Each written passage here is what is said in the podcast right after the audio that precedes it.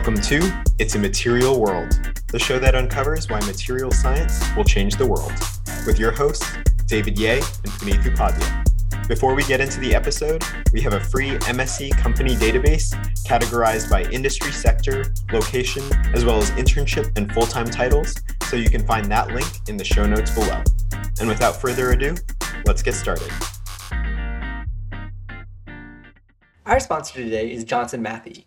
Are you a material scientist or engineer who wants to be part of the drive for a world that is healthy and cleaner, both for today and for future generations? By understanding the relationship between a material structure and its physical properties and chemical behavior, material scientists and engineers at Johnson Matthey develop sustainable technologies that are catalyzing the zero transition in transport, chemicals, and energy. They design porous materials for catalyst supports for emission control systems that remove harmful emissions produced by diesel and gasoline engines. They innovate new compositions for catalysts at the heart of the hydrogen fuel cells in trucks and buses. And they also develop new corrosive resistant reactors for processes that enable the production of sustainable chemicals and fuels. To find out more, visit matthey.com. That's M A T T H E Y.com. Johnson Matthey, inspiring science, enhancing life.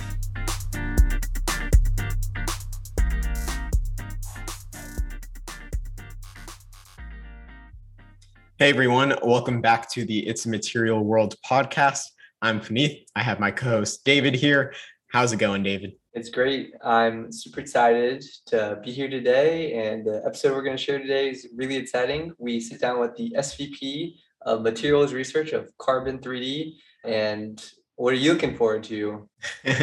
I was just fascinated really with like all of the sporting goods applications of their technology. So they make the midsoles for Adidas running shoes. They also make inserts for Rawlings baseball gloves. So I played baseball for like 15 years up until the end of high school. And so that was just cool, kind of just to see the sporting goods industry applications of 3D printing. But yeah, it was just really fascinating to hear about the technology. He's the senior vice president of materials, so he actually gets pretty technical, um, which is kind of a an interesting twist on our episodes. Usually we stay high level, but this was really interesting how he dives into the dual chemistries and uh, the processes and just even the development of new materials. So yeah, that was something that I would definitely recommend tuning into.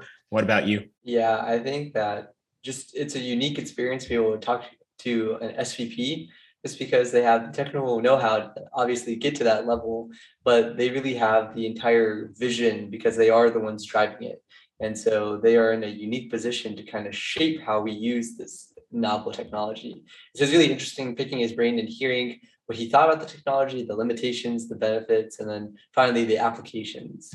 And so he was just um like such a unique place where he knows everything, he controls so much that he gives great insight and really is just experience that gives a lot of deep learning to the application that we're talking about. So I thought it was a super interesting conversation the entire time. Yeah. Um, and speaking of deep learning, I mean, machine learning, uh, AI, I think that also kind of came back to this conversation like it has with previous episodes, but this one was really cool because they talk about the design engine software that Carbon released and how that's kind of like publicized now and available for um, even like students and and uh, individuals to use in, in, addition to how they implemented to create their own products. So um, that was cool. It was a different twist. Usually we emphasize, you know, the importance of computational material science, ML, AI, and its potential in this industry, but to see it kind of make its real world impact and be used today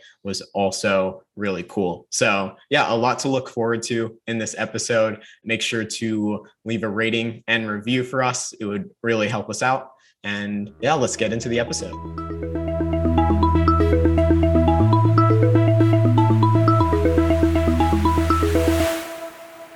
Hey everyone, we are super excited to welcome today's guest, Dr. Jason Rolland, Senior Vice President of Materials at Carbon. As SVP of Materials, Jason is tasked with creating the broadest possible range of materials for growing 3D objects with Carbon's DLS technology. Previously, he was also the Senior Director of Research at Diagnostics for All and also co founded Liquidia Technologies. Jason holds a BS in chemistry from Virginia Tech and a PhD in chemistry from UNC Chapel Hill, on top of holding 25 current and pending patents. Thank you so much for joining us today, Jason. Super excited to talk to you. Really happy to be here. Thank you. Seems like we have some like location commonalities here. Like David's from Virginia and then I'm from North Carolina. So you've kind of like, yeah, there's that similarity there. I have a lot of friends at UNC, but that that's kind of besides the point. Um, we'll, we'll get into Carbon's technology. So you use 3D printing to produce end use products at scale, such as uh, 3D printed midsoles for Adidas or 3D printed inserts for Rawlings baseball gloves. So they're very cool products, but they start off as like a liquid polymer called uh, polyurethane. And so I was just wondering if you could kind of talk us through this material, the properties, and where we may see polyurethane in our daily lives. Yeah, sure. So um, polyurethanes were, were invented quite a while ago, I think likely in the 50s or 60s. And, and one of the, there's a couple of key, key attributes that they have.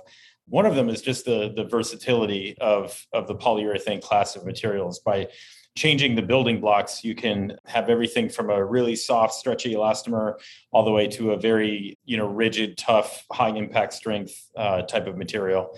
And so they were, um, as a class of materials, it was very appealing to us uh, when we we first started building out our material portfolio because of that versatility. So you you would encounter polyurethane materials in all kinds of places. So maybe the the most um, recognizable place would be um, you know foams and so soft cushy foams like in your uh, automotive seating or in your mattress or in your pillows uh, you know ranging to you know there's foams in refrigerators that help insulate things and so those are all uh, generally made of polyurethane. Um, and this includes some of the benchmark materials that we were up against. You know, Boost is a really famous uh, midsole material from Adidas, and that is a uh, made of polyurethane pellets that are, are then uh, fused together during production. And so Boost would be a, a polyurethane foam with very, very high energy return. Other places you might encounter spandex. Uh, so spandex fibers are uh, another really famous uh, brand name of, uh, of a polyurethane. So again, that stretchy uh, type of fabric. And on the rigid side, uh, some some other applications that you might not be aware of. So bowling balls actually have a significant amount of, of wow. polyurethane in them, um, as well as uh, skateboard and, and rollerblade wheels. Uh, those are made from cast polyurethane, more on, on, obviously on the rigid side in that case. So, yeah, as a class of materials, they're extremely useful, extremely widely used in a, in a range of industries. Interesting. So I, I was just wondering, you, you mentioned the range of polyurethanes from flexibility to rigidity. What exactly about the material allows for, for that versatility? Is it like the cross-linking like extent that creates that rigidity, or is it like the rigid, maybe like rigid pendant groups? I don't know. I'm just trying to tie back to my polymer science class. Yeah, no, great. great question. And in fact, it, it goes back to the origins of, of polyurethane and not super. Uh, I'm not an expert on the history there, but uh, you know, rubber materials are generally, you know, natural rubber materials are, are cross-linked. So this is work done by, um, you know, Goodyear and others uh, uh, early on, where you can take natural rubber from from trees uh, or, or synthetic polyisoprene and cross-link that with with sulfur compounds. But once you cross-link that, that object, even though it's a, an elastomer, it's it's now a thermoset meaning that when you heat a car tire, it will not flow, it will not melt, it will burn before it melts. And so this is, is a limitation. that It means it's it's it's tricky to process these materials and, and tricky to make forms out of them. Uh, polyurethanes, or at least a, a subcategory of polyurethanes, are, are what is called a thermoplastic elastomer, meaning that it is an elastomer just like natural rubber, but it can flow when heated. And so the way that, that polyurethanes do that is you have what's called a hard segment and a soft segment. And so your hard segment will have a very high TG, and you have these sort of short runs of really it all comes down to hydrogen bonding. So you have these short runs in your polymer chain of these hard segments, and those will crystallize together and uh, or, or align together. They'll pack together, and they form what's called a physical crosslink. Um, so you have that instead of a, a, a covalent bond crosslink. And then you have your soft segment of your polyurethane, and that is typically has a very low TG. And so at room temperature, you're above the TG of uh, the glass transition temperature of the soft segment, and you're below the TG of the hard segment. So you have uh, this nice stretchy uh, rubber material.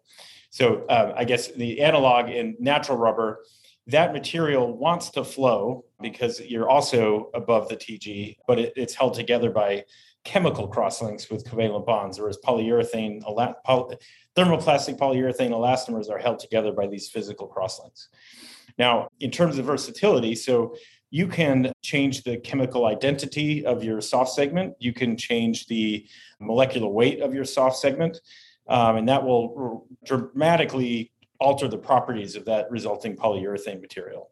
Um, you can also change the hard segment chemistry. So this all comes from um, isocyanate chemistry. And so there's a, a variety of, of different flavors of isocyanates that, that one can put in the polymer and each one results in, in uh, different properties. And so you can play a lot of mixing and matching and formulation work to kind of fine tune the polyurethane material for, for your application. So I think that was a great explanation of how we can modify the polyurethane that we call into multiple forms. But maybe a broader view is for carbon specifically, you're trying to 3D print it. So with that in mind, what are some of the specifications that you change to 3D print it and what are important? And maybe also why polyurethane versus other materials that could be uh, 3D printed? Yeah, excellent question. So this gets to kind of the core of our, you know, big technological breakthrough around materials at carbon. And so historically, there, there, I sort of divide the world of 3D printing into two major categories. On one side, you have categories of printing that use thermoplastics and, and use heat to either fuse uh, powder particles or extrude filaments in order to make an object. So, so you have this whole area, and that would include your FDM type of printing, so your sort of MakerBot type of 3D printers, your SLS, so that's selective laser sintering. So this would be your powder-based systems like the HP machine or, or the more typical SLS machines. Uh, so that's that's thermoplastics, and there you have the advantages in that you're using known thermoplastics like nylon and ABS and, and PLA. And so they're materials that people are, are familiar with. But you also have uh, resolution challenges there in that you're you're limited to you know this that how thin of a bead you can extrude or or how small of a, a powder particle you can make and how consistent that is. And so you can always if you go to a 3d printing trade show you can always pick up a part and immediately tell if it's made by fdm or by sls they just have a, a characteristic look. On the other side uh, you have 3d printing technologies that use liquid uv curable resins.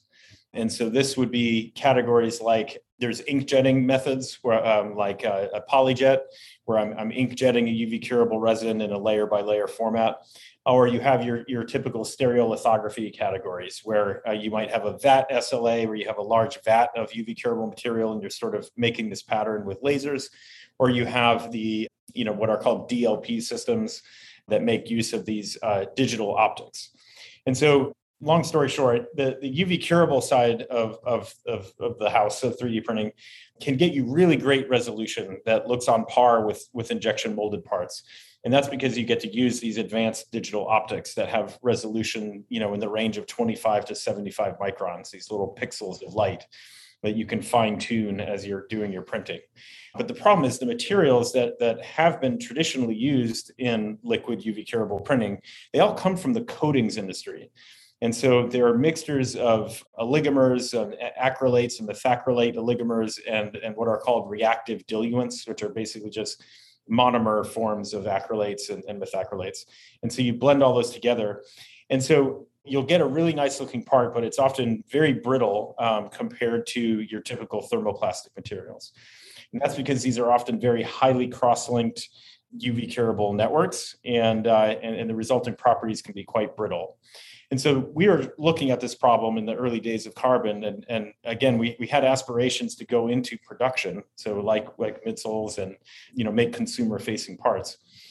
And so we um, we decided to go a different direction and use what are called dual cure chemistries.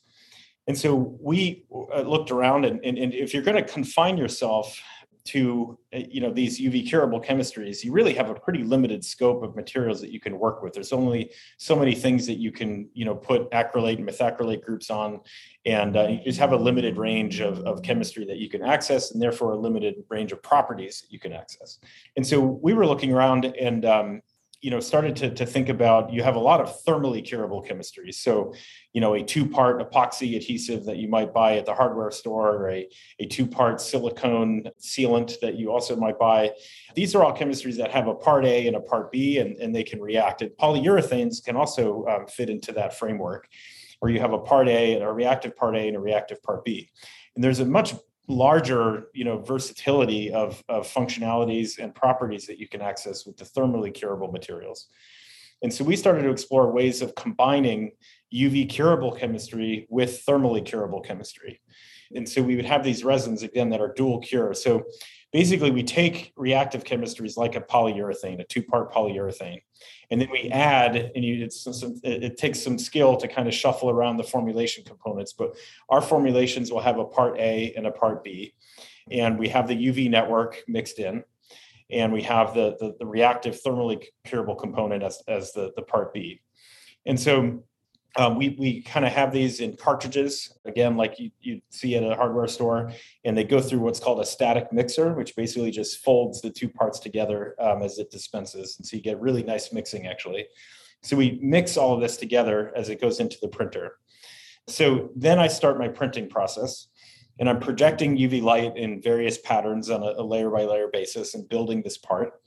And so while I'm doing that, I'm activating my UV curable chemistry that I have in there. So I'm forming this initial network that's defining the shape of my part. And in the process of doing that, I'm actually entrapping the thermally curable chemistry in that initial network. And so I have uh, the part in what's called a green state.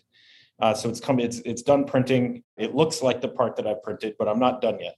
And so then I will I will clean the residual resin off. We have a, a variety of ways to do that. And then I take the part and I put it in the oven. when I do that, now I actually begin to uh, cross-link and, and activate that secondary thermal network that again is entrapped in that initial UV network. And I get what is was known in polymer science as an interpenetrating polymer network. So now I have, you know, and when I'm finished baking, now I have basically two sets of, of different chemistries that are in my part.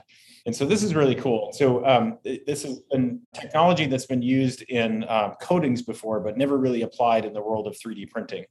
And so when we started to look at this, again, we, we had eyes towards the, the running shoe market actually, because it was sort of recognized as this big opportunity in 3D printing that if you could figure out how to make really great materials that met the requirements for running sneakers, but also uh, could fit in a, a, manufacturing workflow and print fast enough, which is another important innovation that, that we did on the hardware side.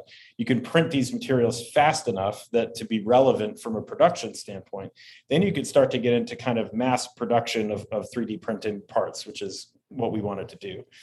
And so looking at this problem, we, you know, we started to look in at, well, hey, we want to make polyurethanes. We know polyurethanes work as a class of materials in this application let's just figure out a different way to make the actual polyurethane chains rather than trying to make some other material that comes close but doesn't quite you know meet the bar. And so that opened up this this whole world of uh, of polyurethane elastomers again because now we have access to the thermally curable components. And i can put those in as precursors in my liquid resin and during that thermal bake, I can actually chain extend to really high molecular weight polyurethane. And so that's how our process works. And so, yeah, we had to look at polyurethane in a new way and kind of disassemble the polymer and figure out how to reassemble it uh, only using 3D printing. And this allowed us to get into, you know, it, a lot of properties depend on, on critical molecular weight um, in the application. It allowed us to get to those high molecular weights that achieve um, the durability, the UV stability, the hydrolytic stability, and all the other uh, parameters that go into to solving for a, a running running shoe application. Wow. Yeah. I, that was like so much, but that was so cool as well. No, no, no. I, I, loved it. I, I just wanted to ask David, you remember from our, like our ceramics class, how we were talking about like green state and then like how you have to like refine it. It's just really cool to see kind of like the polymers and the ceramics principles kind of now like intermingling. I've never really seen that before, but the concepts are cool. You mentioned the, the critical molecular weight. I'd like to dive into that a little bit. Can you elaborate on why exactly it's important for like the end use application kind of adding that context to that critical molecular weight so there's a concept called the, the, the, critical entanglement molecular weight where above a certain molecular weight your chains are long enough to entangle and there, there's a, a really famous plot that it's basically I don't know, there's probably a dozen or so properties that fit into this. If you have property X on the y axis and molecular weight on the x axis, um, you have this initial rapid rise and then comes sort of a plateauing. And where that curve plateaus is your critical entanglement molecular weight. And so, why that's important is for things like fatigue. Um, if you kind of zoom in and on, the cartoon version of this, as you're routinely flexing these materials, um, if you have those entanglements, um, it adds a toughness and durability to to the polymer chains. If you don't, then you start to degrade them and, and put a lot of forces on them, and they and they eventually start to break and then your, your structure will break down. And so this this uh, sort of getting to that that critical molecular weight threshold is key. Other properties that that have this uh, impact strength is a big one. Tear strength, I believe, is related. And so um, there's a whole lot of really important you know polymeric properties that uh, that we care about and that end consumers care about as well. You know, you don't want your the lining of your football helmet to fall apart after one game. You know, you want to want to keep that going for a few years. Same with your running shoes; they have to hold up for a, a period of time. So, you know, and actually, our, our partners will put these materials and components through, you know, a lot of durability testing and that, that's critically important for validating the material. So yeah, so but it all comes down to the molecular weight.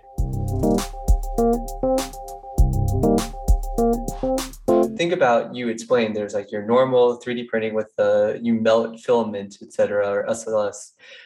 Those seem to be more limited by what filaments can be put in due to the processing conditions. Could you elaborate more on how your new novel technique allows you like it sounds like five times or like magnitudes of order greater variability in your final product?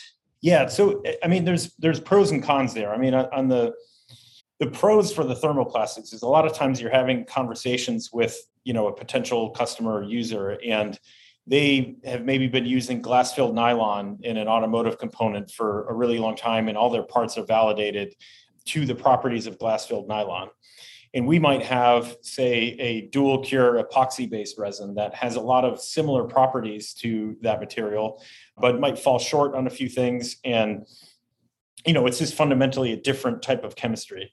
And so you're often having to go through this validation testing and have these conversations of okay well what properties are most important to you? And okay well here's our material that has those properties and let's validate them. So there's a, a conversation that needs to happen to kind of pull people away who, who maybe well i've always used nylon like why can't i just keep using that? And so the material has to fit into our framework of you know it has to be within a certain viscosity range for example in our printer. Um, it has to you know cure fast enough uh, so that we can hit relevant print speeds. It has to have a high enough green strength so that it holds together and, and we can have high accuracy parts during printing so it, it's a it's a complicated equation, but what you have working for you is now I have the whole landscape of UV curable chemistry and a whole landscape of thermally curable chemistry that you know my team can now access. And they you know a lot of what we do is just mapping out formulation space. And we have a lot of software and, and statistical analysis tools that we can use to do that. But you just have a lot of choices and you have a lot of options. And you can you can go in and finely tune the materials uh, for a specific application. So sort of pros and cons. So but we are creating um, a lot of new materials that that that um, you know haven't existed before certainly not in the, in the space of additive manufacturing. And so it, it makes it exciting to have those converse, conversations because you can sort of hey look I, I i have the impact strength i have the right modulus i have the right tear strength for all these properties let's go and try and validate it in your your application got it So, from the application standpoint, I'm just curious did you develop the technology with those applications in mind, like the Adidas midsoles and, and the Rawlings baseball glove? Like, how early on in the process was that like part of the vision? It's a really great question. It's actually something we talk about all the time. The initial elastomers for the Adidas application were definitely uh, designed specifically for that application. So this required working really, really closely with the Adidas team and with their validation test and, and going through lots and lots of iterations. And we found that process to be really valuable. And you, you have this idea in product development of adjacencies. And so if you can solve for a particularly hard application, it's likely that your material will work in other applications as well. And we saw this play out where we solved for running shoes and then uh, specialized comes along and they want to make bike saddles. And so you know well hey we ha- they use polyurethane foam currently. Let's try our polyurethane lattice. And it happens to have very similar properties there. You have other adjacencies. If you solve for automotive is a big one. If you can solve for interior automotive there's a lot of adjacent applications um, that, that will work for that. And so in the early days of the company actually we, we took a more generalized approach where we had a you know sort of a blank whiteboard of materials and okay what do we want to make? And okay well let's make an elastomer and then let's make a rigid and tough material. And then let's make a material that has high temperature and you know a, a good balance of other properties. And so we started started to just populate this formulation space with you know uh, properties combinations of properties that we thought customers would find interesting and, and useful. And then um, you know we started to shift towards as we started to go to more and more production applications it is a much different problem to make a generic elastomer that someone can just use for, for prototyping or functional prototyping versus something that's very tailored specific for, for an application and so now we've started to move to this model where um, we're engaging with customers really early on in the process and starting to do this sort of that, that same type of validation and reformulation, validation, reformulation type of work, so that we know when we launch a product that we have validated applications for it. And, but we also expect that it's useful for things way outside of those applications as well. And so our, our philosophy on that has shifted over time. And I think if you want to be serious about production in 3D printing, you have to do that. If you're just trying to make a prototyping tool, it's actually less important. Then you might just, okay, here's an elastomer, here's a different elastomer with this durometer, or here's a different rigid material that has slightly different properties. But if you want to go into production, um, it, it's very key. And if you look at, you know, the website for a company you know, like Sabic that makes nylon, you'll see they have hundreds of different grades of, you know, very, very small iterations on nylon. And that's all because someone came in with an application and said, well, I needed to do this and say, okay, well, let's, let's tweak it a little bit. And so, you know, it, we, we expect at some point to have a, a variety of materials at, at that level where no matter what a customer wants to do, that there's a material that meets their application. That's super fascinating. I kind of anticipated that there it would be like applications driven like early on, but it's cool that there was also like applications that kind of derive from that or like your materials could fit other applications um, just because there was that need in this space. Um, but now i wanted to kind of talk about a recent carbon development which is a plastic material that is completely flame retardant. And so that is fascinating because usually like plastics are kind of thought to like melt or degrade at high temperatures. So what kind of possibilities does that open up um, this this flame retardant material that wasn't previously possible in in this space or, or within carbon? Yeah no that it's, it's a great question. So just to just to clarify what that phrase flame retardant means. So there's different levels of that and the highest of that being a level called the V0. And so the, the way they run these tests are, um, you know, it's, it's, it's, kind of what you'd expect. You have a, a test bar, and then you apply a blowtorch to it for a period of time, and then you pull that blowtorch away, and you look at how long it takes for that flame to go out. And so a V0 rated material will um, almost immediately extinguish as soon as you remove that flame.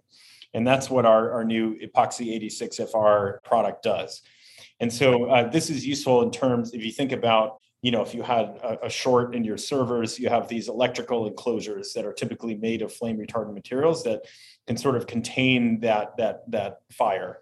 So it's not like it's wrong to picture something like steel that, that is just like impervious to fire. So the material is degrading, but it's not igniting. And and when when that that source of flame removes, it, it completely self extinguishes. And so um, this is a, a, category of material that we worked on for three years actually, and uh, it was really challenging because I always uh, I always draw the analogy to a lot of what my team does is sort of like solving a Rubik's cube. so each each face of the Rubik's cube is sort of uh, one property um, that you're trying to solve for, and it's typically easy to kind of solve one or two, and then the rest are all messed up. And so you're often having to go through these formulation mapping exercises and, and working through the algorithm to solve for the entire picture. And so in this case, we were trying to solve for, we wanted a V0 rating for uh, flame resistance, um, but we also wanted something that was functionally tough that, that met the other requirements. So we had a material that's also a, a dual cure epoxy called EPX82, which has been a really great workhorse material for us. And, uh, and we, we started to think about ways we could tweak the material, uh, that material to make it um, flame resistant.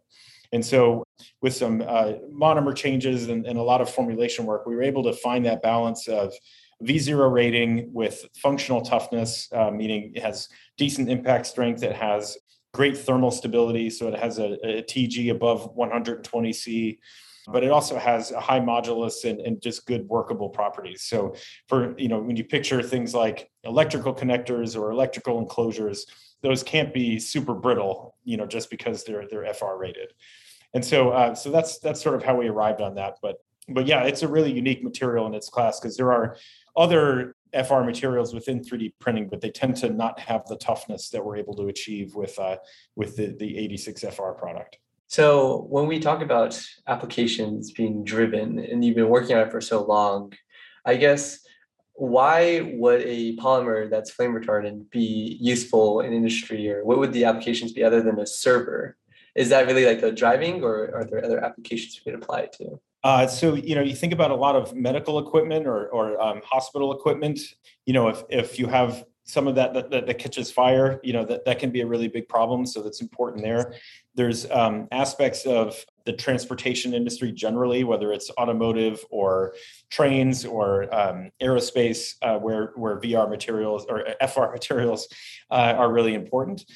And uh, yeah, so those are sort of the main areas where industrial applications, automotive, aerospace, transportation, those types of things.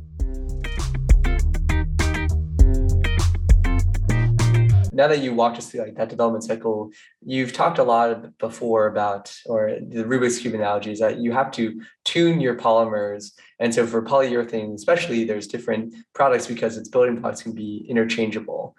Carbon takes us one step forward, and you mentioned this, but it designs lattices to enable more tunability of the polyurethane products. Could you give us an example and maybe walk us through how that iteration works uh, on top of what you already do is just changing the polyurethane itself? Yeah, great question. So, you know, a great example that I like to point to is if you take a standard bike saddle, um, they usually have a cover on it, and you take that cover apart, you'll see that there's actually maybe three or four different types of foam that are in that saddle, and it's often cut and taped together so that you have regions of differing stiffnesses. So, you know, uh, under the sit bones, you might want, uh, you know, more support than in the middle of the saddle, for example. And that speaks to something. That means the, the only way you can change the properties of a polyurethane foam are by changing the chemistry of the polyurethane foam. So you have to make a different foam if you want to make it um, softer or stiffer. If you look at our saddle that, that we make with, with Specialized or Selle Royal or other companies, with the exact same material, we can uh, have a wide variety of, of different durometers, essentially functional durometers within the seat. So you can have very stiff regions where the lattice is very dense, and you can have very soft regions where the lattice is, is less dense. And that, that matters a lot in terms of comfort um, and in terms of the transition from one zone to another. You can, you can very nicely tune that with lattices.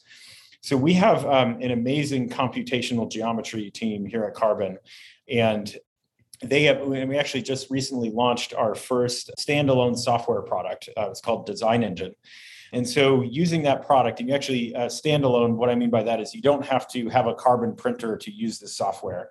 You can just download it and start playing with it. So from there, you can input a solid part uh, in, in, the form of a CAD model, and you can uh, input the types of mechanical properties, the compression profile that you might want from a lattice. And it will go through um, this computational algorithm and generate a lattice for you that meets those requirements, um, and which is really, really cool. And so what, what's fun about that is that you know it's probably one of my favorite things about carbon is you have software engineers and hardware engineers and, and material scientists all working uh, side by side and, and kind of often looking at the same problem and coming up with very very different approaches to solving that problem and so when you can combine those types of fields is a lot of magic happens and so we often look to you know solve lots of different types of problems using software whether that's mechanical compression response using lattice generation or even changing the way a material prints you can change the properties of the end material by by adjusting the, the software algorithm in the printer.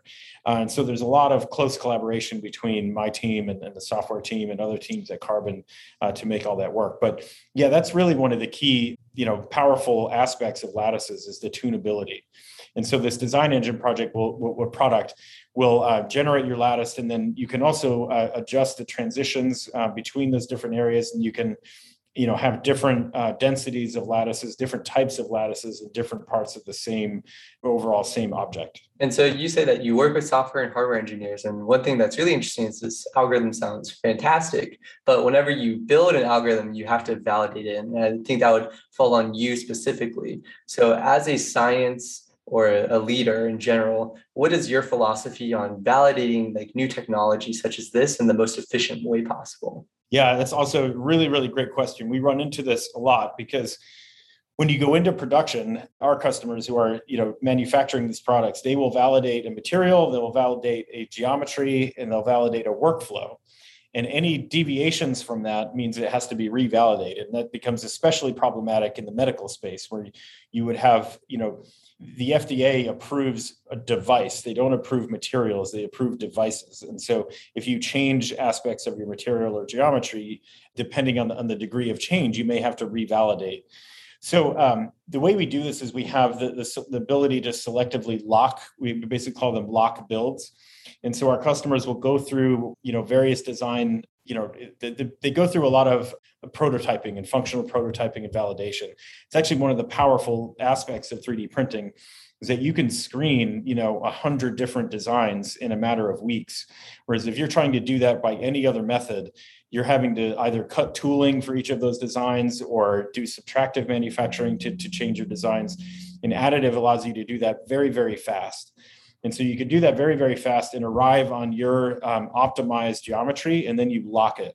And then you can lock your workflow, but we can also lock the um, printer algorithm for that particular build so that even as our software continues to upgrade, that particular build will not, and it will print the, the same way that it always has been. So again, it, it's very, very helpful to have a flexible um, software approach. So one of the decisions we made early on in the company was to have the printers network connected, meaning that they can receive over the air uh, software updates. And we will ship these periodically, you know, every four to eight weeks. And um, you know, just like your phone updates or cars are updating now, our printer updates and gets better and better over time. Uh, but this did create that same problem you're pointing to as a customer going, wait a minute, I'm in production with this build. You know, you have to let me keep my properties the same. And so we have solutions for that as well. Interesting. So, what is your vision then? Because David and I have heard in several previous episodes just the the potential of like computational material science, machine learning, and AI in in this space. What is your vision? Because this design engine product seems really fascinating, really cool. Uh, what does that look like? How is that going to be developed five years down the line? You know, and just um, what can that evolve into? Yeah, I think one of the, the big visionary things that is, is, necessary is a to make more and more students and young professionals aware of these tools because mechanical engineers will tell you that they, they're taught all of the rules of injection molding in school. And so when they go to design a part, when they get a, get a job at a company and they're asked to design a part, they do so thinking from those design constraints. And so there's a lot of education and awareness that we need to, to generate um, that, hey, additive has, has reached the next level and it can now create very high performance parts. And you know, you haven't thought about the rules for lattice design, but here's all the great things that lattices can do. They can make lighter weight parts. They can make parts that manage heat management much better than a foam, and they can make parts that um, do energy attenuation in very different ways from foams and, and, and, other aspects. So there's a huge educational point of this. But yeah, it, it's super fun to start to think about merging of you know this sort of design flexibility in geometry with design flexibility in materials. And, and so my team uses you know sort of these uh, formulation statistical mapping programs to be able to map out the space. And, and from you know running 20 different formulations you can map out a very large property space. And i've often talked about you know it'd be really interesting to merge those two things where for a given you know performance or, or property input you know you output a combination of geometry and material. And so i think this that, that's one of the places where this is all headed. But it, it really does allow you just such a, a versatility in terms of your design. Now kind of the main focus, I guess, of the episode. The thing I was looking forward to the most is the sustainability side that comes with 3D printing, just because there can be lots of waste generated from these processes, you know, like excess resin, chemical cleaning agents, etc. But Carbon is implementing sustainable methods to kind of tackle these challenges. So, can you just discuss that in, in more detail? Um, what is Carbon doing to make 3D printing more sustainable? Yeah, absolutely. So this has been a, a big push of ours for several years now. So the, the types of things that, that carbon specifically is focused on, the first is the exact problem that you mentioned that 3D printing in particular in that that uh, liquid resin side of 3D printing does generate a lot of waste and, and can be very messy. And so this is something that that uh, we looked at again with uh, your first application can help you solve a lot of a lot of problems and so as we had eyes towards, okay, we have printers, we have materials that, that meet the requirements for running sneakers. Now we need to think about factory workflow and, and, and how are we going, what, what do these processes look like? You very often find that if your sustainability needs and objectives are aligned with your economic needs, then things can can go very quickly.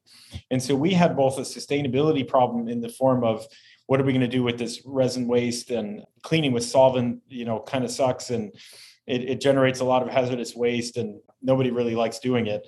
How can we solve that? And on top of that it's expensive to dispose of hazardous waste. It's certainly expensive to waste resin um, that that you you know has gone through your whole supply chain.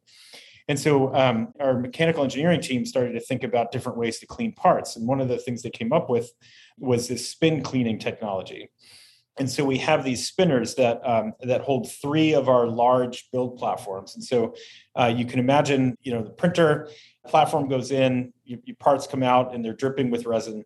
You take that platform and you put it in the spinner and then you do the same with two others. And then you close the lid and you turn it on and this thing starts to spin very quickly. I think it goes up to about 600 rpm and that action by centrifugal force, you're, you're driving all of that excess resin to the walls of the spinner. So it's sort of this uh, cylindrical shaped device. You put your platform in and then you, you start spinning. So all of the excess resin gets you know flown off to the uh, the edges of this and then it's designed so that we can collect all that and then you know fill up a container with all that excess resin and then that just goes right back into the printer and so the parts that come out are very very clean and uh, they have this very thin film, about 50 microns or so of a residual resin that's still on the part. But the cool thing is you can account for that thin layer of resin in your design. So you can account for that. And so then again, and also because we're using dual cure technology, I take that part, put it in the oven, and that thermal chemistry activates. And uh, out of it, I get a perfectly usable uh, part without ever using any kind of solvent to clean. Um, and so this solved a, a, major problem for us, both on the sustainability aspect, but also on, uh, you know, our economics of, of production that um, get, get much, much better when you start to factor in resin recovery and uh, elimination of solvent cleaning. So this is one big area. We use this type of cleaning in um, all of our high volume applications. uh, which would include the, the midsole applications. It includes our helmet padding applications, the bike saddles. Um, and we even use it in our thermoforming business. So uh, going to a completely different industry for uh, dental models, you know, same same workflow. So we can print dental models. They're dripping with resin. You put them in the spinners, collect it. And again, that's an industry where you know every penny that you could that that goes into uh, manufacturing that part matters. Um, so the spin cleaning technology has been really successful for us. And we actually run the numbers on how much waste we would have created in these types of applications. And, and we're up to, I think, you know, several thousand metric tons of hazardous waste that just never existed um, because we, we do this by the, the spin cleaning t- approach. And I, I, for frame of reference, uh, an Olympic sized swimming pool is uh, 2,500 metric tons. And so we're we're well past an Olympic-sized swimming pool of hazardous waste that has just never been created. So that feels really good, and um, you know, again, has also helped us drive a lot of things to production. So that's sort of the first thing we're doing on uh, related to cleaning. A second major focus for us is in the area of um, bio-based materials. Um, you often hear these referred to as bioplastics or, or, or, things like that. This is a really hot topic in, in polymer science right now. It's a really hot topic in industry where you know there's basically two sources of nearly all the chemicals that, that you think of certainly all the organic chemicals that you think of one is petroleum um, and many of the common plastics that, that we use every day polyethylene polypropylene those monomers are byproducts of, of the oil refining process and so there's something like all of the plastic annually made in the world is like five to 10% of the oil that is uh, refined in the world. So this gives you a sense for the numbers of the amount of, the, of oil that's used. But that's a limited resource. And, and, we all know the problems with, with the carbon footprint and just the issues with, with oil in, in general. Bio-derived sources are a second major source. And so here you can use plants or microbes and fermentation uh, to create building blocks for polymeric materials. And so, um, uh, one of the, the products that, that we uh, have, have, just recently announced is an elastomer called EPU 44. And this is our Gen 2 uh, elastomer material for the Adidas running sneakers. Um, it has a lot of performance advantages. It's a stiffer material, so it allows us to make lighter midsoles. It has very nice energy return. Um, it has all the, the durability uh, aspects that we talked about, but it also has a much higher green strength than our Gen 1 material. And that allows us to make different types of lattice structures that otherwise wouldn't be printable. And so this has been really cool. So, but one of the, the other things that we did with EPU 44 is we started to look at remember we talked about the soft segment components mm-hmm. of polyurethanes so there's a company that makes a, a product called Susterra. So the company's DuPont, Tate and Lyle, uh, and they have a monomer called Susterra, uh, which is basically just a 1,3 propane diol uh, monomer. And that monomer is derived from corn. And so they can take corn, isolate the sugars, and then refine the sugars to get to that 1,3 propane diol product. And you can then polymerize that to make a, um, you know, an oligomer of a, a, polymer chain for your soft segment polyurethane. And that product's called PO3G. And there's a number of, of manufacturers that make that. And so we started to look at this product. Initially, um, we were trying to solve a viscosity problem, and the PO3G oligomer happens to have a much lower viscosity than the typical PTMO materials that are used in polyurethanes but it also had this really exciting bio-derived aspect to it. And so you can imagine you can make your products from petroleum, or you can basically make them from CO2 and sunshine uh, in the form of a plant, and then have the plant, the, you know, the, the machinery of the plant, you know, make your building blocks of your polymer for you. Um, and that's a much more sustainable process. It's a much lower carbon footprint on the overall material development. And so I, there's numbers from DuPont Tate and Lyle that it uses uh, 56% lower greenhouse gas emissions in the production of that material versus the standard, you know, petroleum route. And so we saw this as a really exciting opportunity. And uh, our partners at Adidas, they're incredibly focused on sustainability, and it's a major aspect of their business. So it was sort of a win-win uh, for everybody. And so we incorporated this material it, where EPU 44 is, is 40% by weight derived from this plant-based raw material. Um, we also have a rigid polyurethane material called RPU 130 that has about 25% by weight of this uh, uh, plant based soft segment. And that's a very high temperature, high impact strength material. So one of the things I like to point to is you don't have to compromise your performance in order to go with the more sustainable approaches. So the plant-based raw materials are a really exciting focus for us, and we're looking to do do more in that area. It also we look at you know latticing itself and part lightweighting is um, has a lot of uh, great aspects to it from a sustainability perspective. Where again, this reduction, just the, the the simple reduction of the amount of material that it takes to make a part, that's a benefit in and of itself because you, you've pulled out a bunch of material from the part but also in industries like you know electric vehicles or or vehicles in general they look at every ounce of weight that goes into to that car or airplane or or whatever it is. And the more that you can pull uh, material out of that and lightweight those parts the more fuel efficiency you get out of that that part. So latticing in general has this big opportunity in terms of you know uh, fuel efficiency and these types of approaches there's other areas that it's sort of common to really all additive manufacturing and this idea of um, localized production.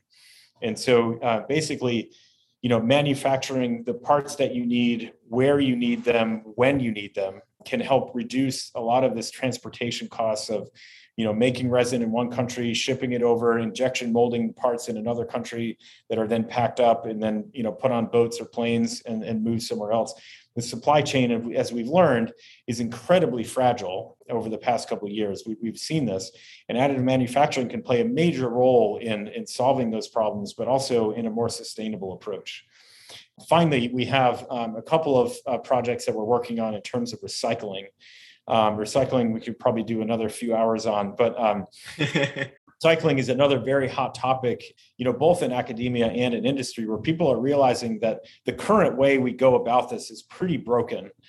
And there's some really uh, different aspects. Um, there's a really exciting area called chemical recycling where instead of just melt processing a part you actually break it back down to the original monomers and then purify those and then remake your polymer. And so you can you know get get to these closed loop type of systems.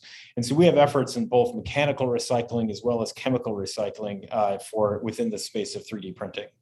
So yeah that's just a, a very quick overview of, of some of our efforts in, uh, in sustainability That's awesome. That's awesome. So it's, I mean, it's very evident that there's a lot of measures that Carbon is taking to um, just make the 3D printing industry more sustainable. And it's cool to see your partners are really on board with that too, especially Adidas. And so I guess we can kind of just like wrap up this episode and we'd love to hear your thoughts on why our MSE audience, our listeners, should consider working for Carbon if they're interested in 3D printing. Yeah, well, I you know I'm I'm biased, but I think uh, it's one of the most exciting companies out there in the material science space. And I guess one aspect I mentioned is this: it's a very very collaborative uh, company, and we have to be collaborative because at the end of the day, all that matters is the part coming out of the printer.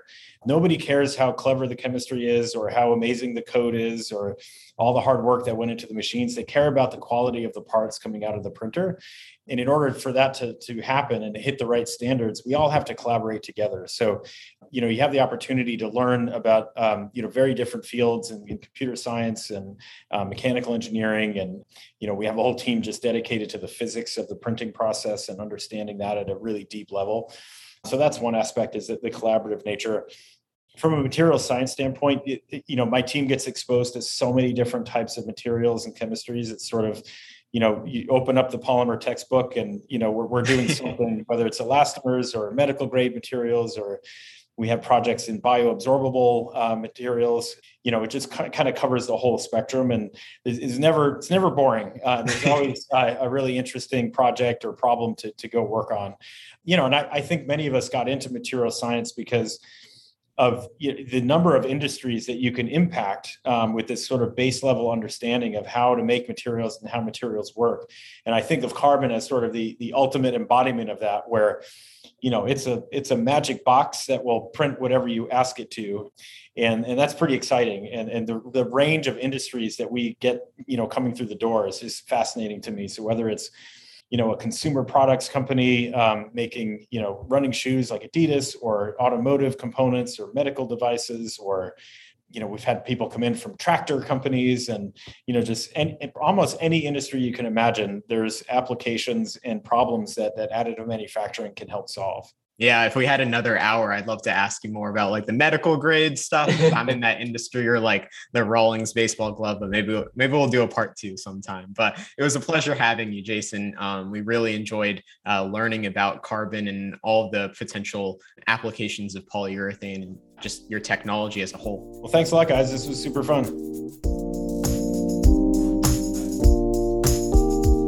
As a materials engineer, we can make an impact in nearly every single industry.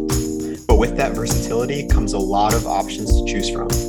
So if you have no idea which position or industry is right for you, you're not alone. I've been there, done that. But just for a moment, imagine narrowing down your ideal role and company within the week. Imagine being able to secure your dream offer without having to apply to hundreds of job openings. Our online course, MSE Academy, includes video testimonials, resumes, interview prep, and mentorship from materials engineers who have been in your shoes. We also connect our members with companies and industry professionals in our expansive network to help accelerate your job search process as much as possible. To learn more and get started, simply click the link in the show notes below. And if you enroll within the next 24 hours, we'll add three bonus career related resources. I hope to see you there.